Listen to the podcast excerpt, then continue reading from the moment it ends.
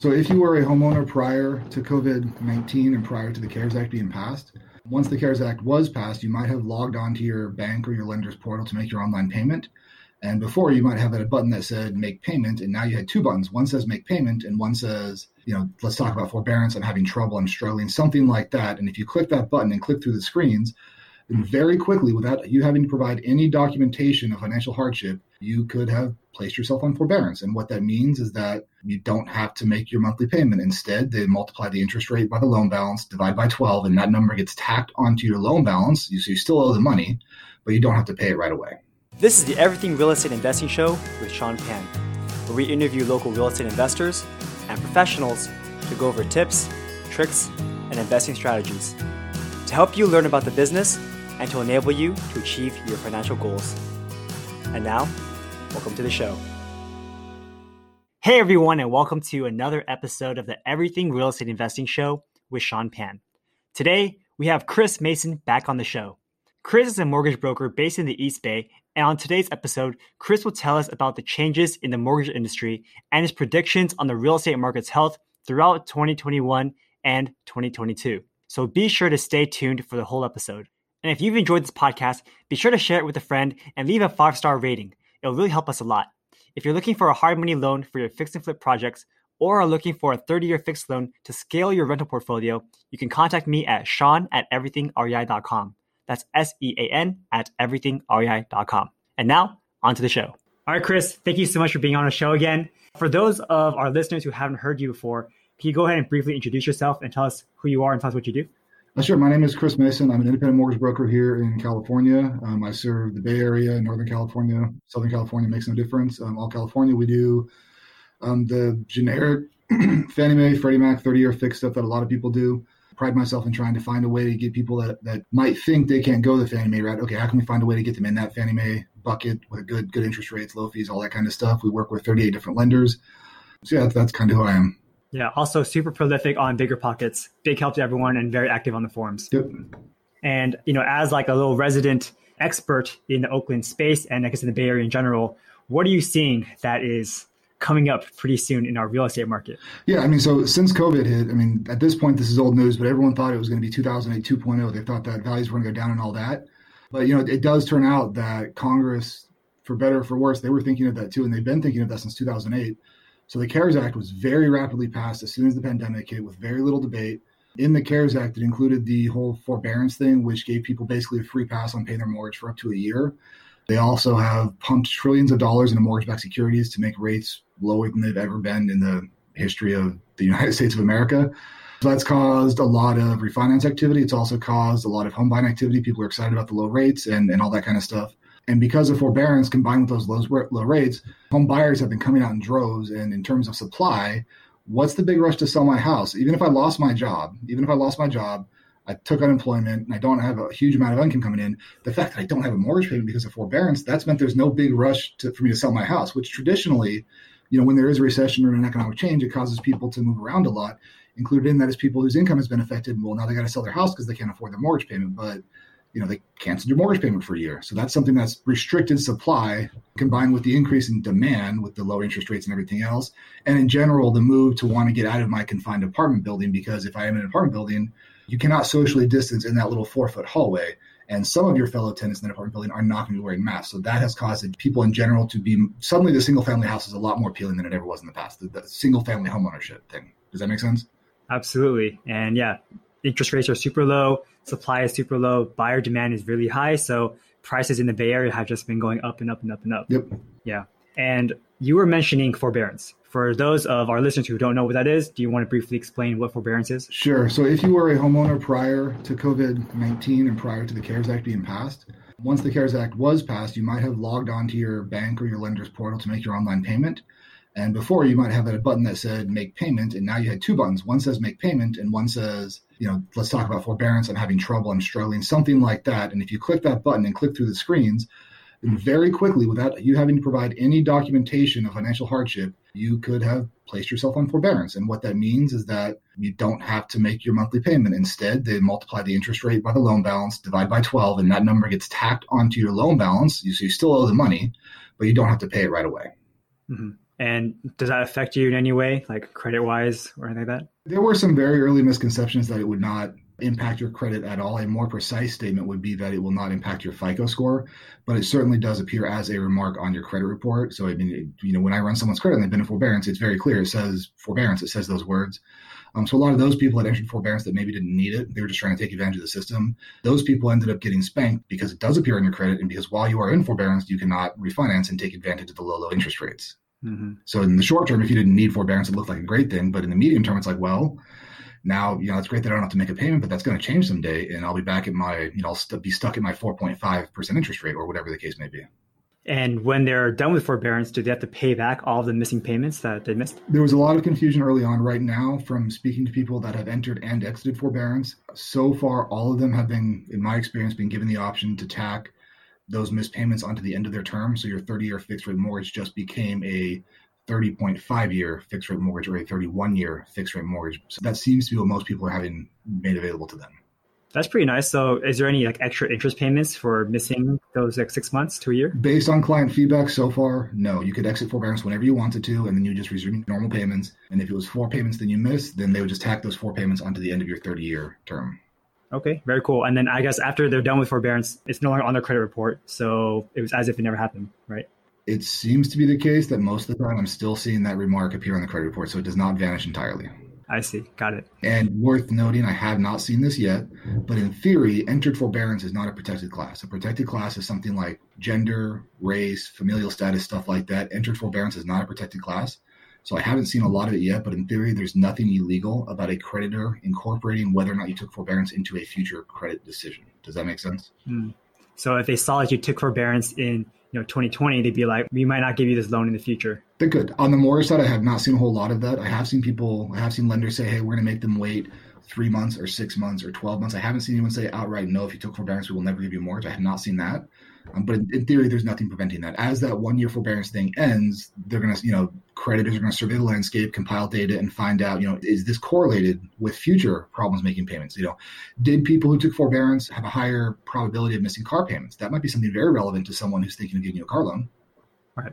Yeah, makes sense. So forbearance was started, you know, mid March, early April. And I guess the whole point of it was that it was supposed to be a one year time lapse yep. to give you some breathing room while the whole COVID situation kind of shook out and got resolved. But here we are in you know early 2021, and we still seeing all time highs in cases. Um, where vaccine is slowly getting rolled out. Yep. But that one year mark is coming to an end. So I guess what is your foresight into that coming to an end?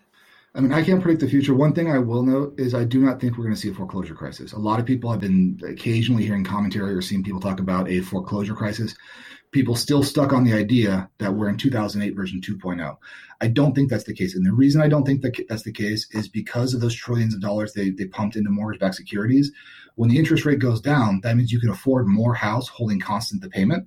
So as a result, we've seen real estate values get bid up, and real estate values have been, I mean, real estate is booming right now because of that printed money. I think supply and demand has a little bit to do with it. Actually, I think supply and demand has a lot to do with it, but a lot of it is also the fact that real estate values have been getting bid up because interest rates are so low. So you can afford another $75,000 in a house, but your payment stays the same. And people don't make a monthly interest rate payment, they make a monthly payment in dollar amount. So if the dollar amount stays the same, you can afford more house.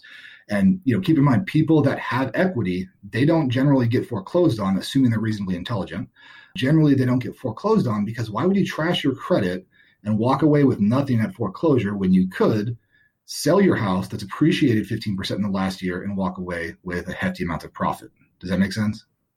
Mm-hmm. Yeah. So that's why I don't think we're going to see a foreclosure crisis. We might see supply pick up a little bit as these let's take John, who lost his job back in March. He took forbearance. He's been getting by on odd jobs, maybe doing some side hustle stuff. And, you know, it, it works because he doesn't have a mortgage payment. But what happens when forbearance ends and he does? He's going to face a choice of do I go to foreclosure? Do I start missing mortgage payments? Or do I maybe list my house for sale really quick, like in a hurry, and walk away with a hefty amount of profit so that maybe, I mean, Congress set it up so that unlike 2008, most American homeowners are going to be able to soft land into the transition of I can't make my payments. What do I do? Well, now because you have equity, you can just sell your house and walk away a winner at the end of the day. If you think everyone's going to sell, well, quote unquote, everyone's going to sell their house around the same time, doesn't that cause something like 2008 where everyone's selling their house and you know you have like five homes on the same street trying to be sold? I don't think it's going to be like that. First of all, everyone has the equity, so even if there is a, a lot of people selling at the same time, it's not going to be like it's a fire. It's not going to be like a fire sale. No one's going to be underwater. It's not going to be a foreclosure thing. It's not going to be a short sale thing. Um, I also think that a lot of different people's circumstances are different. In 2008, I think a lot of people instantly saw the value of their house tank 40%, like in a month, not 40%, but they saw their values tank in a very short period of time. I don't think anyone's going to see that this time. So there's going to be people that, that do sell right away and other people that can muddle by for a few months. Other people that are going to bury their head in their sand and have six late payments in a row and then finally say, okay, fine, I'll sell my house. So I think it's going to be spread out. I don't think it's going to be all at once. Congress is often criticized. I'm skeptical that they did the best job possible this time, but I think they made decisions with 2008 very clearly in mind. Does that make sense? Mm-hmm. What do you think is like the big difference between what happened in 2008 versus what's happening now? I mean, I think the big difference is the CARES Act and forbearance and the announcement by the Treasury Department back in March of 2020 that they were going to buy unlimited numbers of mortgage backed securities. I mean, it's still the case today that if I broker a mortgage to a bank at two point whatever percent today, they're going to bundle it into a mortgage backed security and ultimately sell that mortgage for a higher price than what they could have sold a mortgage at 4% for back in February of 2020. So it's not like these low interest rates are the generosity of banks and lenders. No, they're doing fine. They're doing they're doing okay. Okay, so I guess the main issue, or the main reason why 2008 crashed so hard was because the government wasn't prepared for a situation like that. Whereas now we know, we're looking at it, we're like, we do not want this to happen again. Yeah. So they're implementing all these different things to make it a soft landing for people. It's a little bit of a conspiracy theory, but I don't think it's crazy to suggest that the mortgage and real estate components of the response to the pandemic were drafted prior to 2020. They didn't know what the emergency was going to be. They didn't know what it was going to look like, but they knew it might threaten house values and mortgages, and they were ready with a response beforehand because the magnitude and scope of the policy decisions were pretty far reaching, and they with very little debate, they passed the CARES Act, and the Fed very quickly announced they were buying those unlimited mortgage-backed securities. And that all happened very fast, almost like if it was a pre-planned response to a TBD, to be determined economic emergency. Okay, yeah. Well, it's good to think that, right? That our government is preparing something for us. Sure. For things like this. Okay, awesome. Now, this first for like the Bay Area, right? Like, what do you think about for other parts of the country that may not be as, you know, financially strong? I think there are going to be parts of the country that are not going to be as resilient. In particular, think of oil country, places where they've been, you know, before the pandemic, they were getting by on all their oil, but now people are commuting less to work, whether they're working from home or whether they just don't have a job. Either way, you know, demand for oil and refined gas has gone down. So I'm I'm not thinking like the Bakken oil field, for example, in the Dakotas. I, I, wouldn't be surprised if that place got hit a little bit harder. And I don't actually check that market; it's not my backyard. But I wouldn't be surprised if it's already been impacted and it's not going to change. And that, I mean, that's the risk of a you know mono economy boomtown is that if that one economy thing goes away, then it's like, well, you know, that was that. Mm-hmm. Do you have any comments about you know eviction moratoriums and how that may have impacted some people?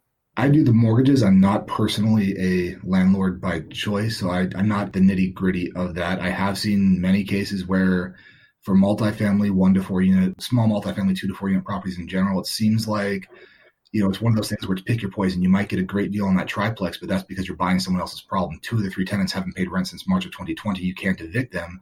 Do you really want to buy that problem? Well, if you're willing to, you might get a really good price on that triplex. It might take you a year or two to stabilize that property. So if you can weather that, then maybe it'll make sense. On the other extreme, it's like, okay, I've got four white collar tenants in my fourplex. All four have paid rent at the same time. The property is well maintained in great condition. That property all of a sudden is a hot commodity and it might be selling for more than it otherwise would have if not for how rare of a confluence of all tenants, white collar, paying on time, no problems, great man. You know, if not for how rare that confluence of um, things has become. Mm-hmm. As a mortgage broker or as a lender, are you guys uh, worried at all when doing loans for multifamily properties nowadays? Not especially the people that are out there looking for multifamily properties right now. A multifamily rental property, standard 30 year fixed mortgage requires 25% down the people comfortable plunking down 25% right now are generally people whose job has not been negatively impacted by the recession. Maybe they work for Facebook, Google, one of the tech companies, or something else. But generally speaking, those people don't seem to be coming from necessarily hugely at risk professions. So, because they personally seem to be a very resilient class, even if some of those tenants aren't making payments, I think the people buying those properties are, are in a position to weather that and make up that shortfall themselves. They're not they're not actually relying on that tenant's $2,000 rent check to make their personal mortgage payment on their primary residence and that fourplex. Does that make sense? Yeah. So I guess the clients you're lending to, I guess on the residential side, it really is based on that solo person and they're putting down 25%, they have good credit scores. So even if their tenants may not do so well, then it's okay. For what it's worth, my median client FICO score has gone up about 30 points since the pandemic started from about 750 to 780. I don't know what that means or if that means anything to you, but I, I thought that was really interesting to watch how client FICO scores have gone up, not down as some might have expected. Do you have any idea or reason, thoughts why that, that is? I don't know. At first, I, when, I, when I first noticed this phenomenon, I said, oh, it's because forbearance doesn't impact FICO scores, except I'm not really doing mortgages for people that are on forbearance anyway, so it can't be that. Um, I do just think it is that, like every other major economic thing we've had in the last 20 years or so, the rich get richer, the poor get poorer. I mean, we've heard that that's a recurring theme, and it seems to be happening this pandemic as well. I mean, the stock market is going really well. So if anyone was invested in the stock market, now they have more money for down payments, and you want to diversify a little bit. Yeah, and I'll. I'm not going to talk about the um, GameStop thing just because that's so recent and it's going to be a monthly broadcast. So I'm not going to talk about that at all. But one thing I will note is that so think about this: real estate's gone up, stock market's gone up, gold has gone up, Bitcoin has gone up, the price of groceries has gone up. What's the word for when everything goes up in value relative to the dollar? What's the word for that? It's inflation. It's inflation. But the official inflation index has it at like 2 point whatever percent. And if you just Google search Fed M2 stock, St. Louis Fed M2 stock, you will see that the money supply, the amount of dollars in circulation since March of 2020, has increased from about $14 trillion to $19 trillion.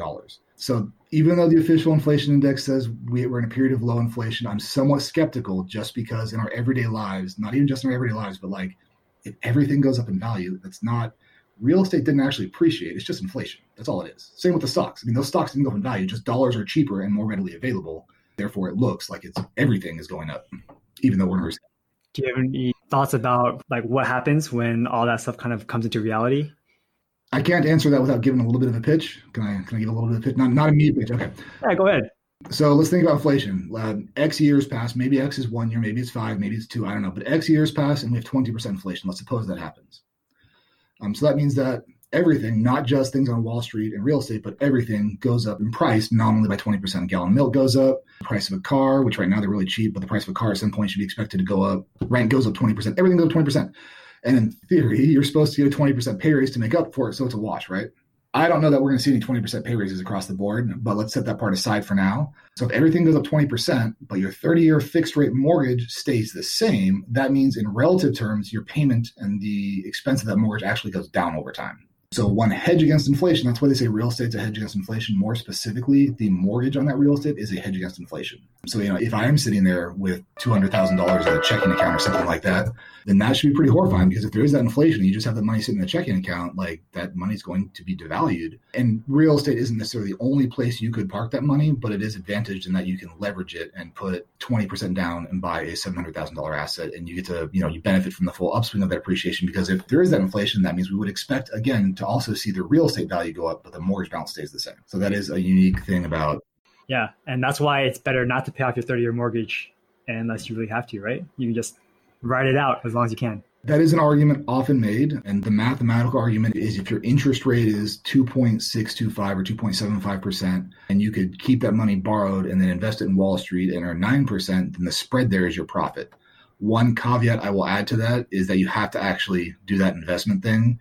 If you don't do that and you just have the money sitting in your checking account, if that's the this or that, then the, the solution is to pay off that mortgage because you're, you know, you're paying two point whatever percent for that mortgage, but you're only getting 0.25% from your savings account. If that's the either or, take that money from your savings and pay off your mortgage. But if the either or is take that money and invest it versus pay off the mortgage, then it could make sense to invest if you are willing, of course, to take the, the risk and all that kind of stuff. That's my answer to that is if you're actually going to invest, yes, maybe. Makes sense. Now, you see the interest rates every single day. What are your thoughts on the trends for this interest rates? Like, are they going to stay low or should people just buy something now because it might go up uh, in the near future?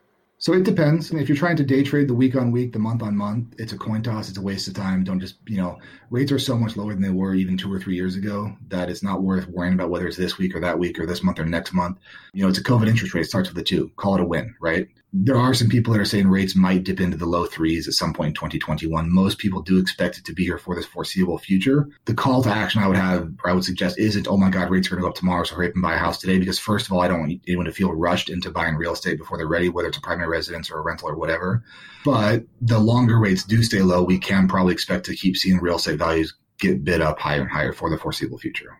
Um, so I guess so. Here's the thing: I know people are worried that interest rates could go up. You know, like they, they even talk about the federal interest rate, right? Even though they're not 100% correlated. Then there's been talks about the federal interest rate being kept low for the rest of 2021. Have you heard anything about that? Yeah, I mean that's the Fed has said we're going to keep rates low for the foreseeable future. I mean it's still not a one to one correlation between that and mortgage interest rates. And also note that the Treasury's buying the very specific mechanism keeping rates low isn't the federal funds rate. It's the Treasury Department's buying of unlimited numbers of mortgage-backed securities. That is not something done through Congress. That is something done on the whim of a small, unelected, you know, committee of decision makers. So I can't guarantee you that because I don't know what they're going to decide, but all indications do seem to be they're going to keep that program alive and artificially suppress interest rates for the foreseeable future. Okay. So as long as you plan on buying something within the next maybe one or one and a half years, then you should theoretically still be able to get a really good deal on your mortgage. And uh, would you? So I guess um, since you think that right now the mortgage rates are at you know all time lows, should people be getting these like five one adjustable rate mortgages, or should they try to go for the thirty year fixed? Yes, they should not be getting. There's no reason to get an adjustable rate mortgage right now. The interest rate savings might not even be there. It might be a higher interest rate, or it might be the same. But either way, no one thinks that rates. Are, I don't think anyone thinks rates are going to stay in the twos for two or three or four years. I don't think anyone thinks that, and it's hard to imagine in the year 2026 mm-hmm. that you're still going to be able to get an interest rate that starts with a two. So we already know which way it's going to adjust. If you can get a 30-year fixed in the twos, take it and don't complain. I mean, there's nothing to complain about there. Right. I guess the only reason you would get like a five one arm or maybe a ten one arm is if you plan on moving out within that time frame, right? The interest rate difference is going to be so negligible right now that I would just take the security of a 30 year fixed. Even if you think you're going to move out in five years, by having that 30 year fixed, you would have maybe an attractive option to consider keeping that property as a rental. I mean, if you do, even if you think you're going to sell that property in less time than the fixed fixed rate portion of that adjustable rate mortgage, even if you think that the interest rate difference is going to be so negligible, just get the 30 year fix so you have a good hedge in case you maybe want to convert to a rental. Maybe you're in California, maybe you have Prop 13, so there's a you know some really good reasons to think about long term real estate ownership. So that's my take on that. I haven't done a adjustable rate mortgage in over a year. Um, appraisals. It takes five years, four or five years to train a new appraiser. So one thing we have been seeing is an increase in appraisal turn times. So I just had one come back with a lender I don't often use, but their appraisal management company said it was going to take two and a half months to get an appraisal report back, and they wanted to charge nine hundred dollars for that appraisal. Which uh, yeah, I see your eyes getting big because you probably paid for an appraisal too. You know that's a crazy price and a crazy turn time. Um, one super cool thing that one of um, one of the big wholesale lenders has done. It's United Wholesale Mortgage. They're one of the biggest lenders in the country. They force their appraisal management companies to agree to a 10 uh, business day turn time on their appraisal reports, or the consumer gets back half the appraisal fee. Um, the important thing there isn't the three hundred dollars because that's nothing on a you know three quarter million dollar transaction. The important thing is that appraisal management companies don't run on fifty percent profit margins. So if they do have to give those refunds, then that you know they're going to find a way to get the appraisal report turned in because that's the only way they make any profit on that order. That is through United Wholesale Mortgage, which you have to work through. Any independent, almost any independent mortgage broker in the country works with them. But if you have been, if you're a realtor and you've been seeing your clients have problems with appraisal turn times, that would be a good thing to do is find a local independent mortgage broker and just call them and say, hey, you know, I've been sending my loans to AB, you know, to Joe Schmo at ABC Home Loans, and they've been having a real hard time getting appraisals back. I heard that one of the big wholesale lenders that brokers work with has this 10 business day turn time guarantee thing. Can you tell me about that? That would not be a crazy phone call to make if you are a realtor and your clients are having problems with the appraisal turn times on that front. On average, what are you seeing for your closing times? I have been mostly using United Wholesale Mortgage for my purchase clients because that's the only way you can close consistently in three weeks or less. And that, that does make a huge difference for buyers right now especially if we do start to see people come out of forbearance. Like we talked about, a lot of those people that are coming out of forbearance haven't had a job in a year, but they haven't had a mortgage payment, so it's okay. And it might be the case that when they come out of forbearance in May, say that's their one year mark, they come out of forbearance in May, they list their house for sale, and they have enough money to make their June mortgage payment. But if it rolls to July, they can't make that payment, and their credit's going to get dinged. And then when they do sell that house and they go to try to rent somewhere, the landlord's going to run their credit and see that that mortgage late, and they're going to have a hard time renting, right? So by using a lender that can close in less than a month, you're able to say, hey, that other offer might be for $10,000 more, but my offer is going to close fast enough that your credit's going to be protected. So when you go to rent somewhere, you'll be able to rent a decent apartment that you want to rent. So then all of a sudden it doesn't become a question of who's got the highest price, who's willing to offer the most for the house. You can compete on a different a different metric for that, which I think most home buyers would appreciate. You know, what if you can compete to buy that house without having to just be the highest offer and bend over, right? Absolutely. And I'm gonna tell you a quick story. In September of this year, I had one of my flip projects go live, and it took a long time to get a good offer. And then finally, we got an offer. They put a 45 day escrow period. Yep. And I was like, what the like what the hell is this? And then she was like, yeah. When was this? This was October. October 2020 of this okay. year. And then they're saying, yeah, you know, appraisals take a long time. They already have a huge pipeline with their company as well. You know, I'm not going to name the bank that it was, but we were like, okay, well, let's write 45 for now, and then let's try to push it to 30. My mistake, right? If you write 45, they're going to take 45, right? Yep. The appraisal actually didn't take that long. The appraisal took maybe like one or two weeks to get done and scheduled, but then it just sat on the loan officer's desk for another like month. And every week I would ping them, say, hey, how's the loan going? How's everything going? And they're like, yeah, it's on file. Yeah, it's on our desk. Yeah, we're looking at it. And then on like the very last day before we was to close, that's when loan docs finally got approved and sent out. So, you know, if you have your loan docs ready the day before you're supposed to close, you're obviously not going to close that day or the next day. So we end up, you know, delaying another three days. So it ended up being like a 48 day escrow period. That's crazy. It's actually faster than average. The average has gone in, in 2019. I believe the average for a purchase transaction was about 35 days, and in 2020 we saw it go up to I think 55 days. So that that 48 day closing was actually considered faster than average. Jeez. But I mean, I think the power of speed and being able to close fast in 2021, which is both the lender and underwriting turn times and the appraisal turn times, that is going to be something that is very valuable to home buyers into 2021 as demand continues to surge because rates are so low and all that, and as these financially distressed people start to list their houses for sale, those people that you know they can make one mortgage payment, but they they, they don't have two more mortgage payments.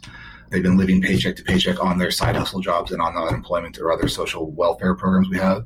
Those people in particular, I think, are going to find your offer to close faster um, appealing. I think anything less than a month is going to be the same bucket. It doesn't really matter whether it's 25 days, 21, 18, just anything in there that's less than a month that way, when you do go under contract on, let's say, February 27th, you will close before March 27th, which means that person will not have to make their April 1st mortgage payment. Like that, that one payment is going to be critical, I think, in terms of the big scheme of things. Does that make, and it seems like it's a small thing because whatever, my mortgage payment is $2,500, who cares? But like if it's your credit that's at, at, risk, I think you will find that the $2,500 not having to make that payment is very important. And if that means you sell your house for $15,000 less, that's okay. So okay, so you made hundred thousand dollars instead of one hundred and fifteen. You still you still did fine, right? Considering that you lost your job early in the pandemic and you've been unemployed and you've been having a hard time, six figures ain't nothing to laugh at. Right. I guess long story short, the best thing you can do is make sure you have the right mortgage officer who can make sure your file goes through quickly and smoothly to make both sides happy. Yep. Yeah, it's awesome. All right, Chris, is there anything else that you want to uh, discuss? One thing that has been challenging for a lot of self-employed people is the actually. Have you had clients call you because they couldn't get a regular mortgage and they're self-employed? We can't do loans for owner-occupied properties. We have seen it get a little bit harder for um, people that are self-employed. Plan for the time being, this, these guidelines could change, but right now, Fannie and Freddie, they're both going to require. Uh, before COVID, if you were self-employed, they would ask you for your most recent two years of tax returns and a profit and loss statement, and they would just take you at your word that the profit and loss statement was accurate. Now, what they're doing is the, is asking for that and your most recent couple months of business bank statements. So they're going to look at your look for deposits on your bank statements and validate that it matches the P and L. I mean, it's not a bad thing because people whose self-employed business has gone under, they really shouldn't be getting mortgages because that's dangerous for everyone. But just do be ready for your, for the time being, for your most recent couple months of business bank statements to be scrutinized to make sure that you are showing revenue going there that more or less matches up to what you put on your profit and loss statement. In theory, you can also get an audited profit and loss statement done, but that doesn't happen on purchase transaction timelines. So we'll just ignore that for now. Right. Yeah. So I guess yeah, it is harder for people who are self-employed or maybe even like in sales roles. Yeah. Awesome. Cool. So is there anything that you're seeing about like what buyers are trying to purchase nowadays? Like have you seen any new trends in like locations or property types over the past year? Location definitely. All of a sudden, the detached single family house, or at the very least, a multifamily house with your own entrance, all of a sudden that's become very appealing. It's anyone's guess if germ phobia is a temporary COVID thing or if it's going to be here to stay. And I will tell you how you could make a bet on that guess if you think that germ phobia is temporary. And if you think that in 2022 we're all going to forget about COVID 19 and we're not going to worry about the germs and we're not going to worry about social, we're not. If you think we're not going to worry about any of that, if you're right, that does mean the most undervalued asset class in the real estate world right now is the condo skyrise condominium development, right? If you think that and you're willing to make that bet and you think you're right, that's how you would make that bet. You know, I did a market research analysis for a YouTube video a couple weeks ago, and I saw that condos in the peninsula and in SF are like super depressed, maybe like 30% down from their peaks. Yep. and with like 60 days on market averages. You know, whereas your single family home in the South Bay is like 19 days, 14 days on average. So yeah, if you think germ phobia is temporary, go ahead and place that bet. I mean, if you're right, you're gonna you're gonna do pretty well, you know. But if you're if you're wrong, then which most people seem to think you're wrong, um, then you will lose. That's something you can look at. So condos have always been like the replacement to like a single family home, right? Like ideally everyone wants their own plot of land, they want their own space, but they buy condos because it's like what they can get in that area. Oftentimes, not always, but often. Oftentimes, right. And you know, in uh, places like San Francisco, condos are just as expensive as you know a nice single family home in the East Bay or in the South Bay. So why spend 1.3 million dollars for a condo when I can have a nice house elsewhere? Yeah. And the reason why they were doing that is because commute times were so terrible. Like if you lived in the South Bay and you tried to drive up to San Francisco every single day to go to work, you know, it, it would be miserable, miserable. So I guess maybe the real question is, do you think work, will people be required to go back to work in San Francisco once COVID lifts? Because if that's the case, then yeah, I think people would move back. Yeah, I think there's definitely something for that. I think one thing worth considering is even if your employer does say you can work from home forever, even if your employer does say that, I think most career minded folks are going to find that it still behooves them to be in the office doing the office politics thing and talking to people at least once or twice a month. So if that is the case, that means you probably shouldn't move to Colorado or Nebraska because you need to be, you know, I can handle a two hour drive if it's only twice a month each way, right? So something like that.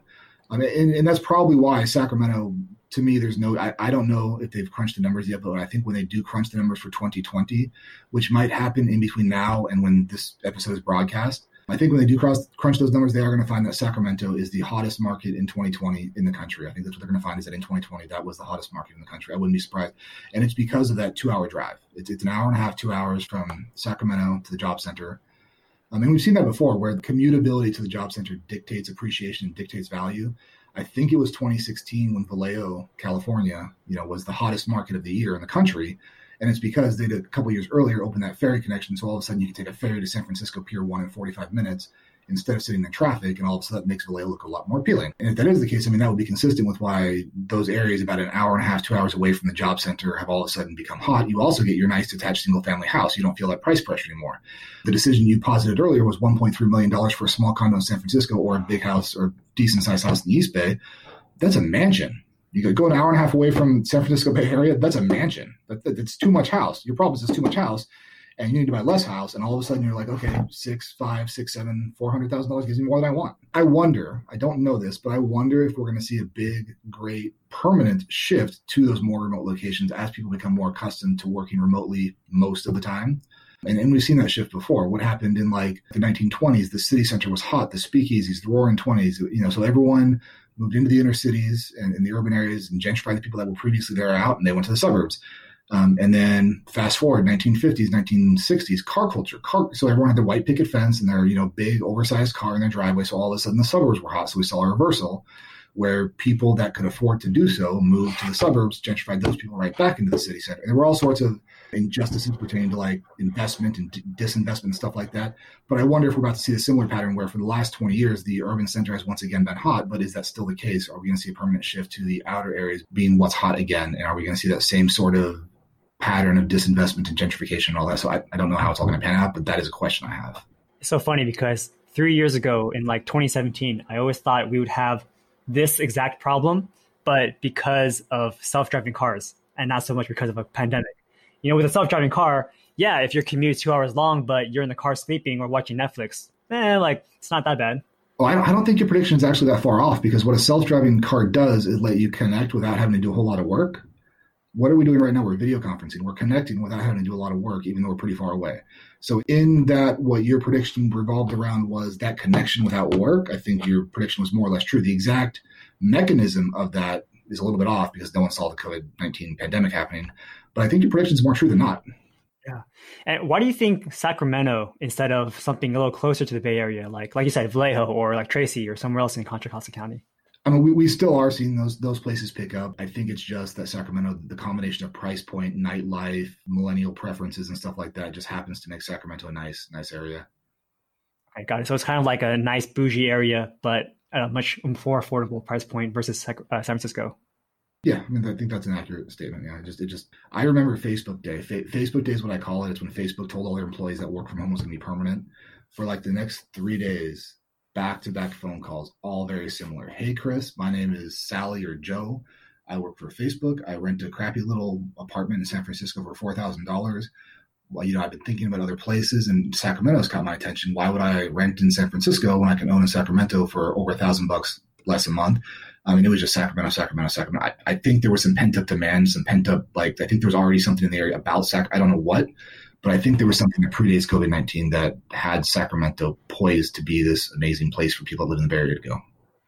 We've also seen enough to wine country and everything in between.